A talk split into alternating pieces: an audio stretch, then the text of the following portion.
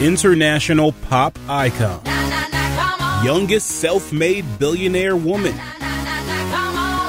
and fashion mogul.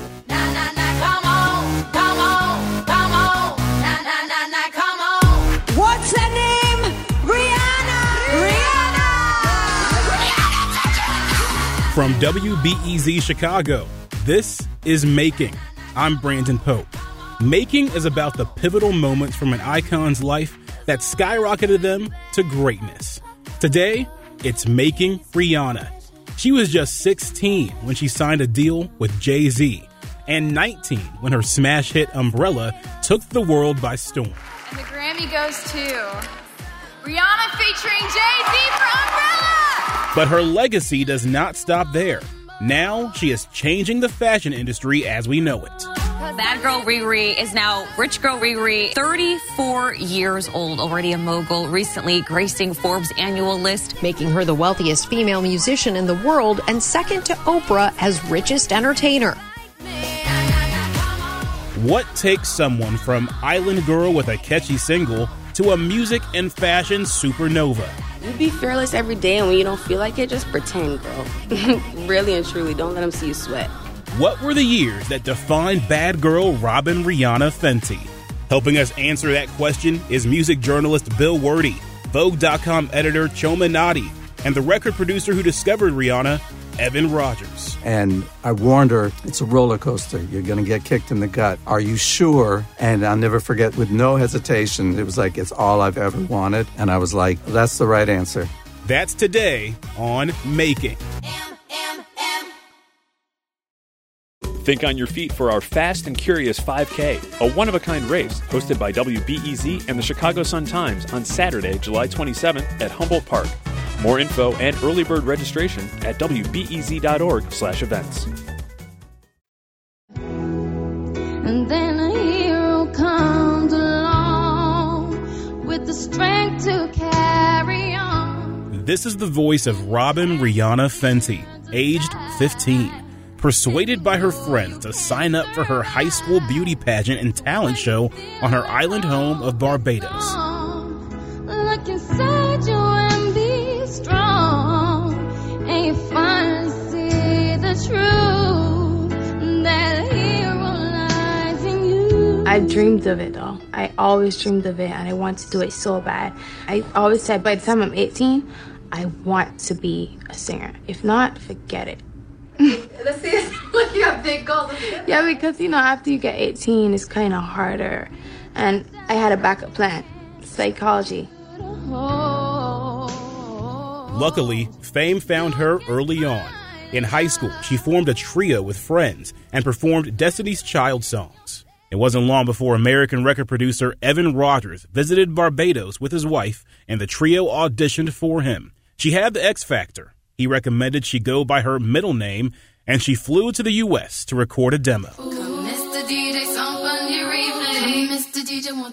Soon, she was in the room with the president and CEO of Def Jam Records, Jay Z. She has this outrageous song called Pon de Replay, and he played that song for me, and I was I was scared. I was like, um, that song's too big for her. And when she walked into our office, I was like, you know, she just had it was just something about her. I've never met a celebrity. And to have to audition for one and meet him at the same time, like Jay Z, someone like him, I was so I was hysterical. We signed her that night. We didn't let her leave the office. Really? The three in the morning was when that contract got signed. It was the longest 12 hours of my life. Like, I was just waiting downstairs and I was like, get the contract down here. To sign, want to sign, want to sign. I was so hyped. I mean, I, just, I was just looking at this, the roof like, oh gosh, is this happening?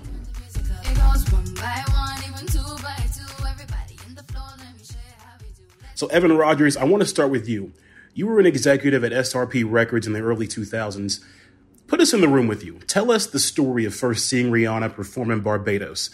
She was just 15 years old, right? So, why were you there and how did you discover her?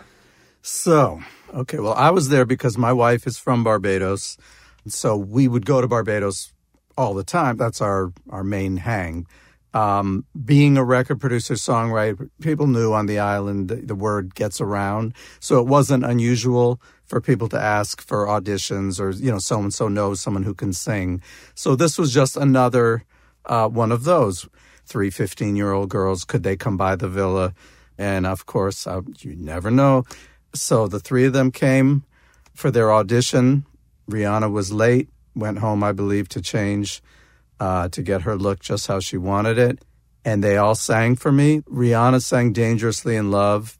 And I just heard something really unique and special in her vocals, even though they were raw. And she had a presence when she walked into the room. Um, and it was just one of those moments where I, I think I have something really special here. So I had to organize a follow up meeting with just her and her mother um, the next day. And that's when we had the talk about do you want to come up and take a shot at this? And I warned her it's going to be a lot of, it's a roller coaster. You're going to get kicked in the gut. It's like the music business is tough. Are you sure? And I'll never forget, with no hesitation, it was like, it's all I've ever wanted. And I was like, that's the right answer. all right. So after that, you decided this is talent I've got to nurture, support, and you brought her all the way to the U.S. Uh, take us from that moment with what happened all the way to Pon de Replay. It was right to almost exactly a year from the time that I first met her that Vada Nobles played us this beat and this track for Pon de Replay, a girl named Majesty had written the lyrics, and we just knew this is this is that door opener. This is that one. I played it for her over the phone, and she was like, "It sounds like a nursery rhyme, but I trust you guys." And then she came up, and when she put her voice on it, it was magic. That's the catchiest nursery rhyme I've ever heard. There's no doubt yeah. about that one. Some of the biggest hits are like nursery rhymes. So Pon de Replay happens. She hears it. Jay Z gets a hold of it. L.A. Reid. What was their response to this? We'd sent music and a few photographs to labels, and uh, Jay Brown had called us from Def Jam, and he was like, "We got to meet with her." The first label meeting was rough, didn't go well. It was like, "Whoa, this is going to be a little harder than we thought." Second meeting was Def Jam. You know, L.A. Reid walked in and you could just feel the excitement from everybody Tata, Jay Brown, Jay Z, Tracy Waples, the whole team there. Carl Sturken, my partner, played acoustic guitar and she sang For the Love of You.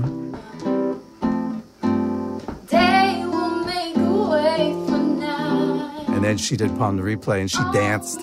She had choreography that it was like, oh my God, it was so, so crazy. But you just, they wouldn't let us leave. They were like, what do we got to do to cancel the rest of your meetings?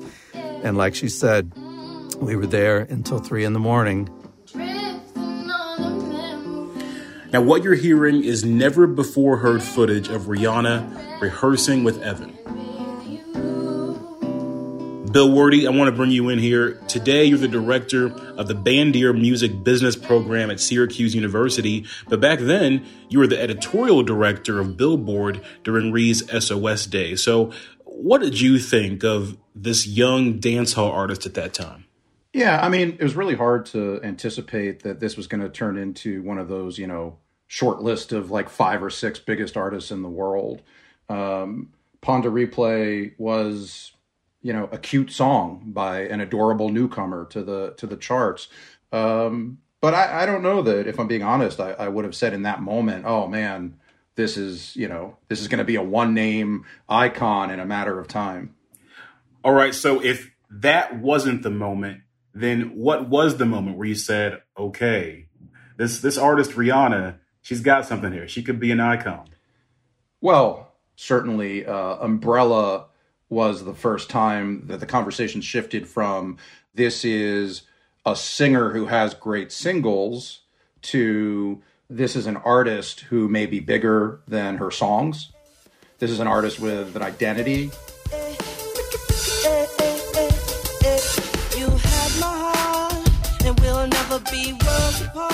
That voice doesn't exactly sound like Rihanna now, does it?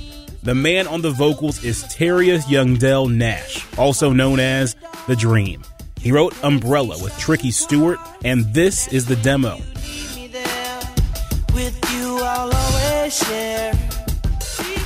Trick Store starts to play this chord, and I kind of walk in at that at that same moment, and I hear it. like, oh, okay, cool. I turn the mic on. I maybe had to go back and change four words, but I sung it from the top to the end, exactly as is how you hit a song today. They brought the song to Britney Spears. She said no. Then Mary J. Blige. She said no. Then it found its way to 19 year old Rihanna, and she killed it.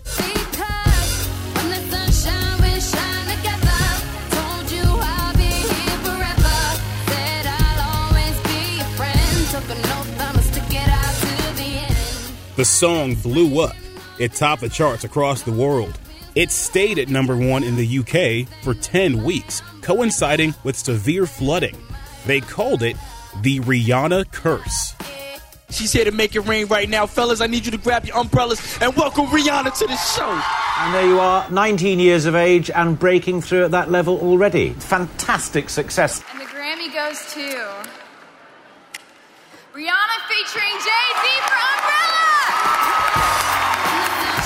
This song won her her first ever Grammy, and the hit is now listed as number 332 on Rolling Stone's 500 Greatest Songs of All Time.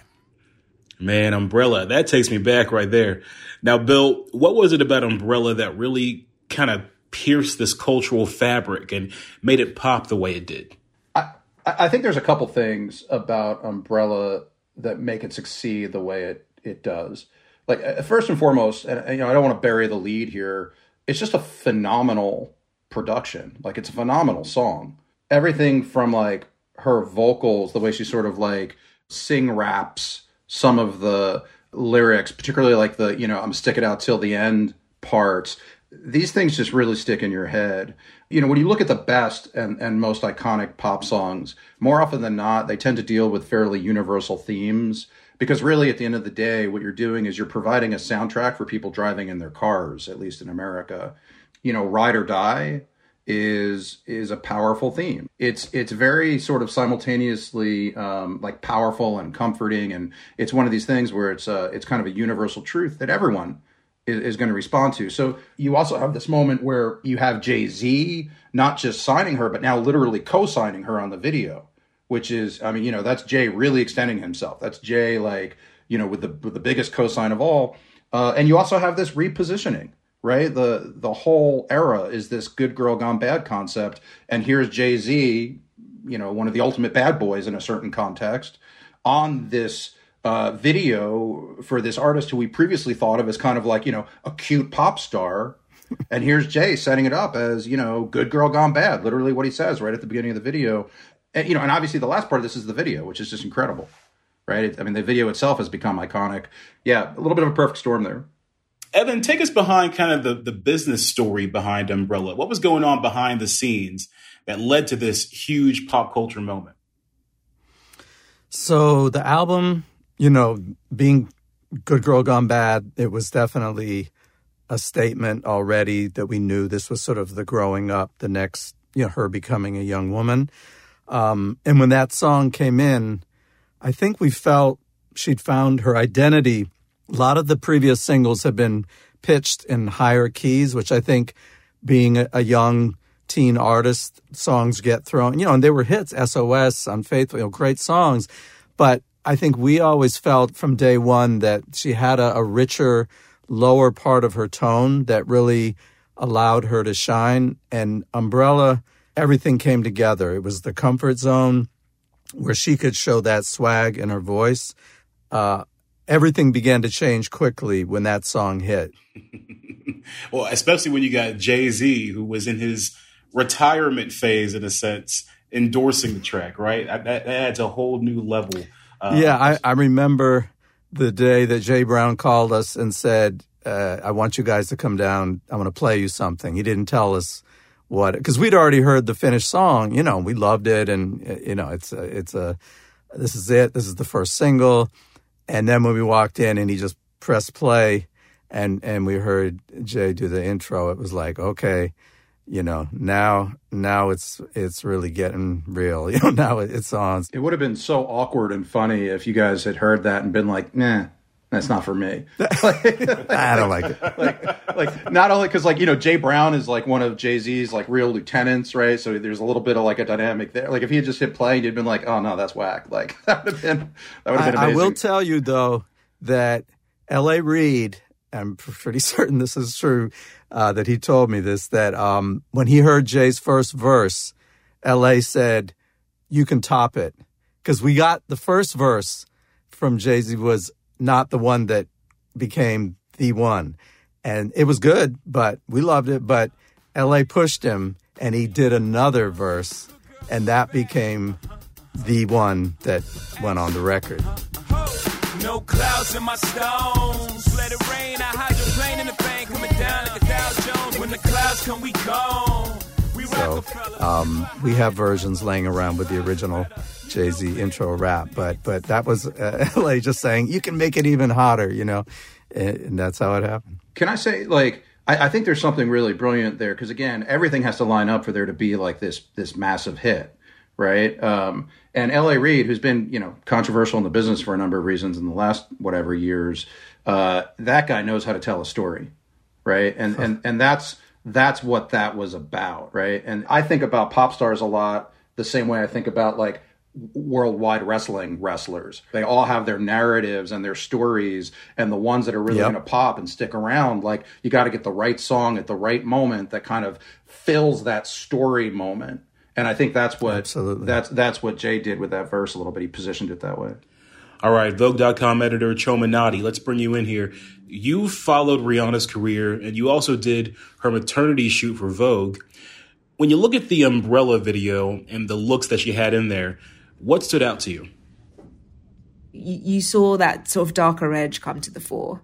Before she had this very cute look with the ripped jeans and the waves, and here she is, you know, she's on heels, she's she's in this this body skimming look, and you see her in a much more kind of um, this this dark, more sexy attitude come to the fore, and and I think she's always been a person who embraces risk and and likes to do what people don't want her to do. So, you know, you, you see that she enjoys transformation, like how she presents herself and uh, taking on different characters and um, flipping the script. And it's kind of interesting to see someone so young do that because I think she definitely grew into her style. I think she's definitely continues to raise the bar, you know, each time. Um, but it's interesting to see someone so young, so self possessed, and so really understands the power of their image as well as the power of their sound.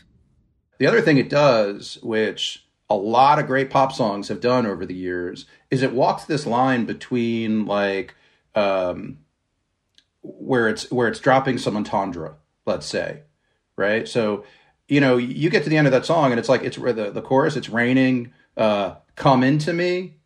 There's a whole long history in pop music of men and women dropping lines that are like hmm, wait a minute, like, like what, what, what, what are we singing about here? So I, I'm not sitting here saying like that was, you know, do I think it was intentional? Do I think that there was an awareness of an entendre there? Like, probably. I mean, let's not forget the, the song starts off with Jay Z saying "Good Girl Gone Bad." So, like, she's. Ex- I, I think throughout this album in general, and certainly her next album, you really see her start to begin to um, experiment with more with more overtly sexual themes and kind of grow into being a a, a grown woman. Evan, I'm curious, uh, do you agree with that? Absolutely. Um, Rihanna was always had an edge to her from day one. Um, I mean, on her first album, we had a song called There's a Thug in My Life. How am I going to tell my mama? And we were like, she can't do that song. And she was like, no, I want that. And, and she, it, was like, oh, okay, you know, and, and so I think that with everything from the title of the album, Good Girl Gone Bad, to those lines in that song, um, you know, it was no accident. That's who she is. You know, she is an edgy person. She is a risk taker and everything from the changing her hairstyle for that album. You know, that was a lot of pushback from the label. You know, she can't have short hair, you know, the bob with the angular look. Like that was, she knew what she wanted, you know, and that album was definitely like, now you're going to see more of who, who I am growing into a young woman. Just a few years later, something happens in Rihanna's personal life that becomes international news. Let's play the clips.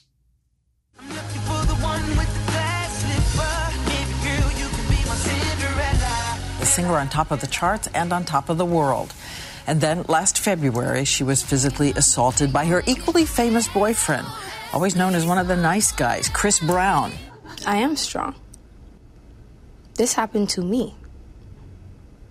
I didn't cause this. I didn't do it. This happened to me, and it can happen to anybody. There are a lot of women who've experienced what I did, but not in the public. So it made it really difficult. Now, Chioma, this is an incredibly tender period of time for Rihanna and her loved ones. What was going through your head during this moment? Uh, I mean, you know, I think how incredibly brave she was and how she responded to this moment, I think, was pretty in- incredible because I think she's had to endure all of this with the public eye, you know, what so many women go through. And I think it showed her resilience and her ability to sort of be vulnerable to and to talk very candidly about something that was a particularly difficult moment to navigate. I remember the interview with Oprah, um, and you know, you could see the, the sort of anguish and the, the sort of pain that she'd been through. I think that when the world saw that mm-hmm. in 2009, that's what stuck with so many people. A- absolutely. Absolutely. But nobody could feel that more than me. It happened. It happened to me. Mm-hmm. And it happened to me in front of the world. It, mm-hmm. was embarrassing, it was humiliating, it was hurtful. You know, it's not easy. I lost my best friend. Like everything I knew switched. Switched in a night. But she was brave enough to sort of speak on it. I think she understood that it was important that she did for other women to raise awareness. And um, I think she's had to endure some very difficult moments. And perhaps this was a, a sort of moment for her that she really had to find a way to be at once kind of protect herself, but also to be vulnerable. And I think it's a really difficult balance for someone who's in the public eye to strike. Um, I don't think many celebrities are able to do that. And it's something that's very special to her and unique to her. Now, Bill, there's also value in understanding what this means for her public image. So, in terms of how she was perceived as a celebrity, as an icon, what changed?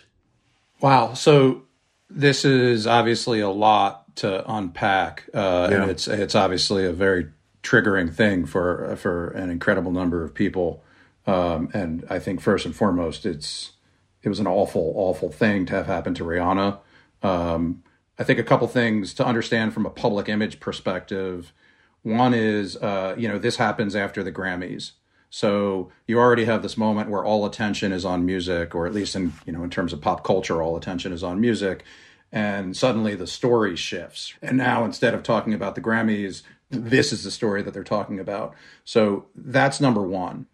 And I don't mean to be, you know, gross about that. I mean, again, I don't want to bury the human element here. This is a person who experienced a traumatic thing. The other part of this is that, you know, at first it's a news story, it's words, and then um, someone leaks the images. And so then there's this like next round. And so now those are going all over the world. And the, you know another factor to keep in mind here is this is relatively in the early days of mass social media. So things like this like suddenly for the first time the narrative can't be controlled by the powers that be because the narrative is being created on social media by people that are consuming this and sharing thoughts and you know so i mean i'm sure that that we would all want this to have happened in a different way but even as big as umbrella was things like this when they happen they do have a way like people's grandmas were talking about this right? This was major news. This was no longer like, oh, I'm a fan of the pop charts or I love pop music. Of course, I know who Rihanna is. Suddenly, she's hitting the radars of millions of people around the world, tens of millions of people around the world that may not ever even listen to pop music. Now, Evan, you know, you're her uncle, Evan. You know, she's an extended part of your family. Um, tell us what you're thinking and feeling when you reflect on this time.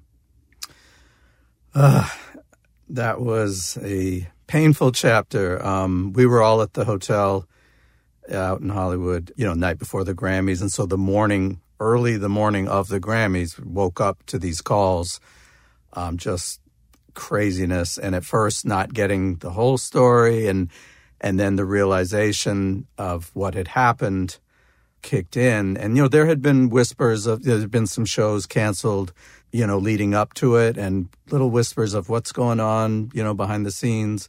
We had gotten to know Chris Brown and seemed like, you know, uh, totally like they were happy together and fun and so shocking um, and hurtful. And I'll add um, one other angle, which was particularly infuriating to myself and, and my team, was the amount of blame being pointed at her as this unfolded. Like I was, I guess I should never be shocked, you know, with social media and everything, but there was a fair amount of people pointing the finger at her. She, uh, I heard that she did this to him. I heard that, you know, which made it a painful situation much more painful.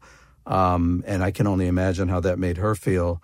But it was a whole process, you know, that, that took a lot of a lot of time to to come back from. Sometimes you think you're over something like that, but it, uh, I'm sure, is a you know a life changing experience to a horribly traumatic thing.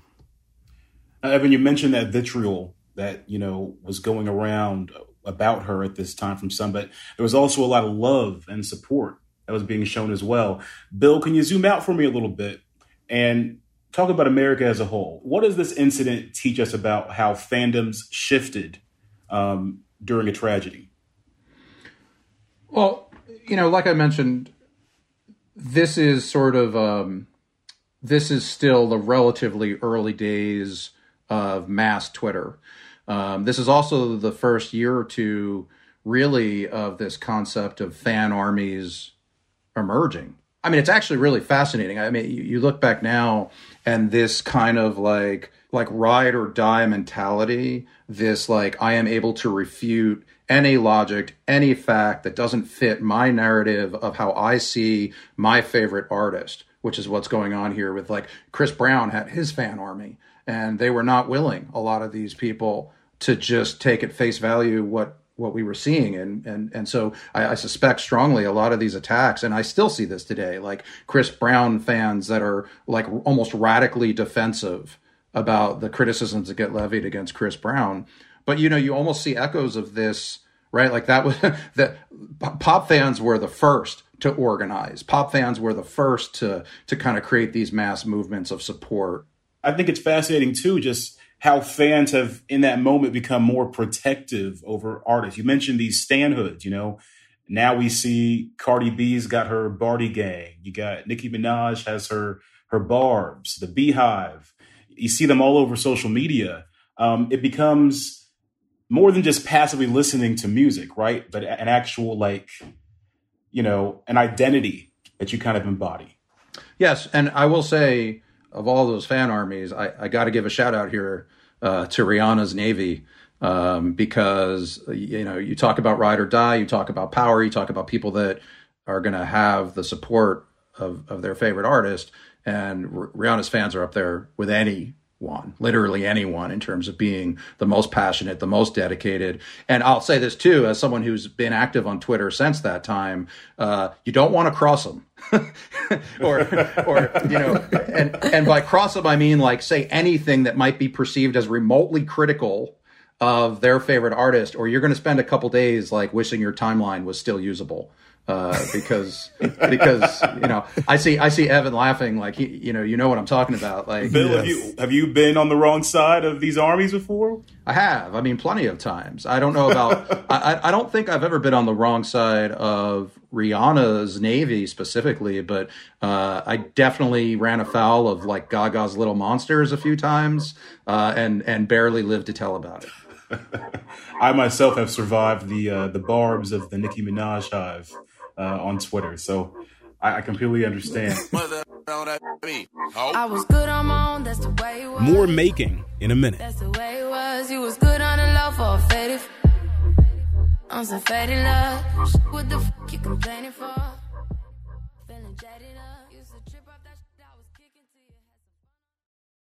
Think on your feet for our Fast and Curious 5K, a one of a kind race hosted by WBEZ and the Chicago Sun Times on Saturday, July 27th at Humboldt Park. More info and early bird registration at wbez.org/events. Hi, it's Terry Gross, the host of Fresh Air. We bring you in depth, long form interviews with actors, directors, musicians, authors, journalists, and more. Listen to our Peabody Award winning Fresh Air podcast from WHYY and NPR. By 2014, Rihanna had become much more than an international pop star. I grew up in a really small island, and I didn't have a lot of access to fashion. But um, as far as I could remember, fashion has always been my defense mechanism. Even even as a child, I would I remember thinking, she could beat me, but she cannot beat my outfit. Y'all should know me well enough. It started, as it always does with celebrity fashion stints, with her striking public looks. OMG, my girl Rihanna finally on the red carpet at the Met Gala. We have all been waiting for this moment. She was named Fashion Icon of the Year in 2014, dressed from head to toe in Swarovski crystals. Then, What's the big news with Rihanna? Oh, she just became the new global brand ambassador for Puma. That's all. but being a brand ambassador with the best shoe was not enough for Riri. She had to make waves in the industry. In 2017, she rolled out the Fenty Beauty Collection.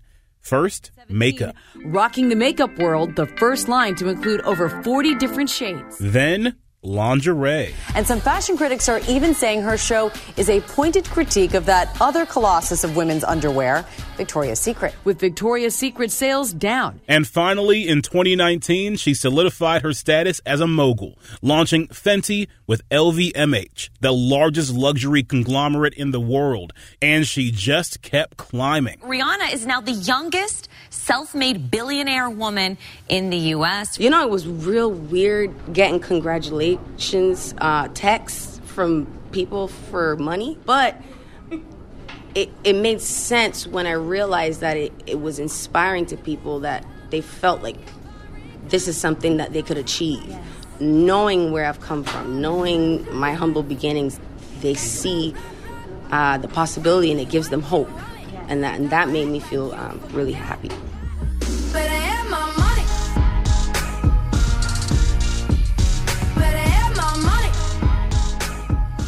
Chioma, let's rewind real quick to Robyn Fenty growing up in Barbados. When she was a kid, did she already kind of plant the seeds of her fashion interest? What did she learn from Barbados that she carried with her into the fashion world? Yeah, um, you know, she all of her friends kind of went to her for fashion advice and her aunt had a store um, and she was the girl that everybody wanted to be dressed by and she had a natural instinct for fashion and I think that probably came from spending hanging out at her aunt's store but it's probably really innate to her, you know. I spoke to some of her some of her childhood friends recently and, and they they sort of said that she was she would all style them, which I thought was pretty sweet. Yeah, that is pretty sweet. You know, fast forwarding a decade later, she's Puma's brand ambassador. She's coming out with radically inclusive lines, and she's really caught your eye. What is she doing in fashion that makes her such a big deal? I think she has the ability, you know, she just can anticipate the moment. She understands what we want before we know we want it because she has so much fun with fashion. I remember meeting her, interviewing her backstage uh, for her first Puma show.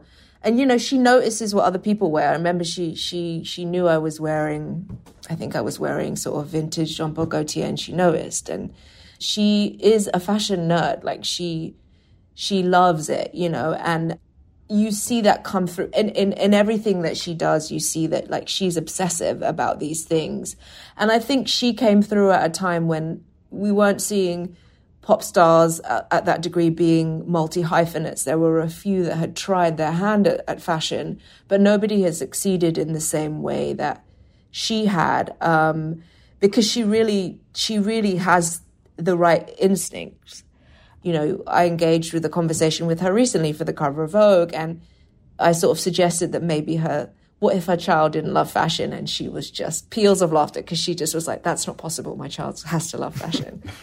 you know, it's like, it's a it's a language for her. It's an it's a mode of expression. It's her first line of defense. It's like her joy. Like it's part of how she communicates to the world. So it was no surprise to me that like she was really leaning into it and made it something bigger.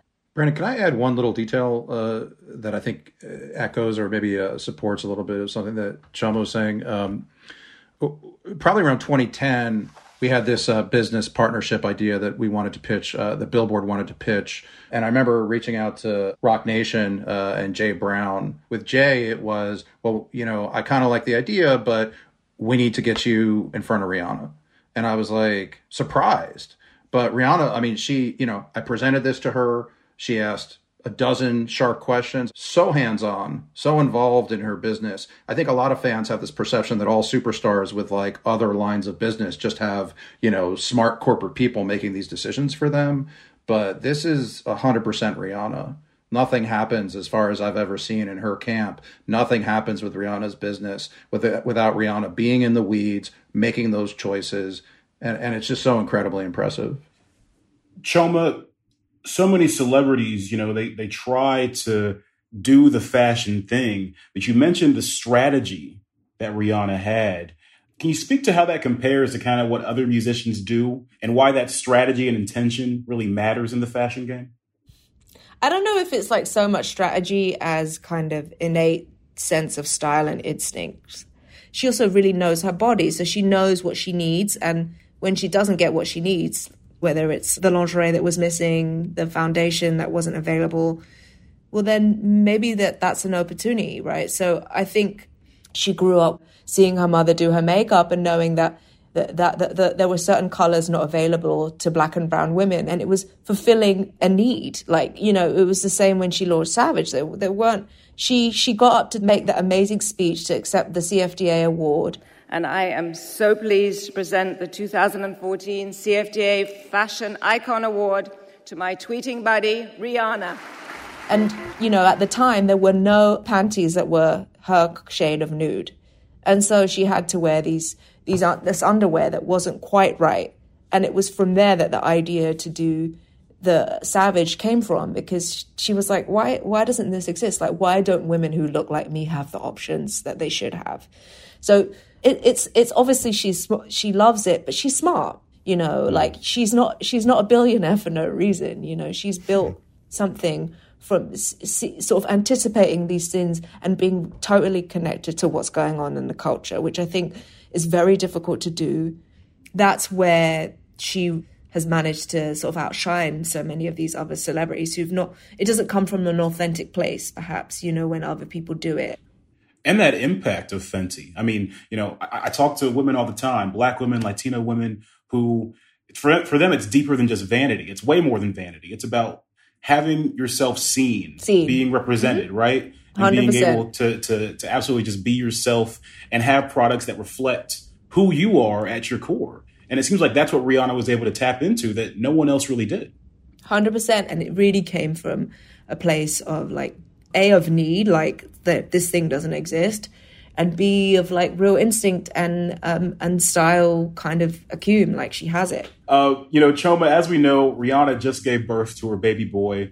Yep. Talk talk to us about her movement in maternity fashion. Yeah, you know, um, I kind of was lucky enough to sit down with Rihanna in in Paris over dinner when she was about she must have been about seven months pregnant, and she was loving it. she was loving it. I walked in, she was tucked away in the corner. Uh, nobody was kind of paying any attention. She was just there alone, and she just talked about how this how much she enjoyed being pregnant because it sort of presented a challenge and she loves nothing more than a challenge and i think for a lot of women it was such a sort of they sort of breathed a sigh of relief because women are told to hide you know women are told to hide and um, it's a moment where you're sort of like always trying to disguise the bump and here she was kind of fully putting it on full display. Like i was at the dior show when she walked in in this sort of see-through baby doll dress with a with um, you know her own design lingerie, which was like basically dental floss, like, and it was incredible. I think um, she's managed to shake up that world, you know, and maternity wear never had a sexy ring to it, and um, I'm sort of like you know sad it's only nine months. uh, Evan, there's rumblings from the Navy and, and, and many others about a reggae album. What do you think is the next best move for Rihanna? Hmm. Um, she's in a position right now where she doesn't have to do anything. Mm. And I think as we keep referring to her instincts and her sort of ability to know the right moment to make the right move, I obviously am curious to see what happens I'm like everybody else. I'm waiting. I'm a fan too. I I can't wait to hear. But I, one thing I know, it'll be right when she says it's time. There's certainly no need for her to rush anything. She can do whatever the hell she wants.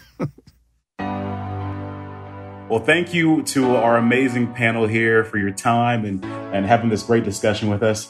That's Making Rihanna. Thanks for listening, and thanks to our great guests, Chioma Nnadi, Bill Werde, and Evan Rogers.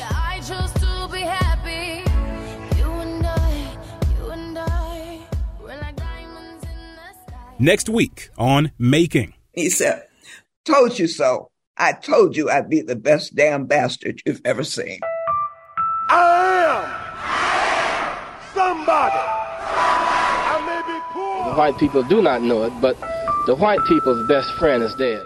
If this country has the judgment it ought to have, I present to you the next president of the United States, Jesse Jackson.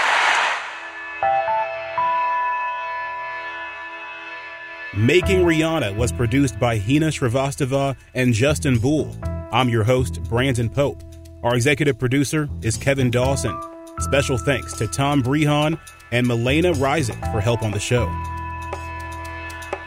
More episodes are on the way. Be sure to press the subscribe button, and we'll see you next week.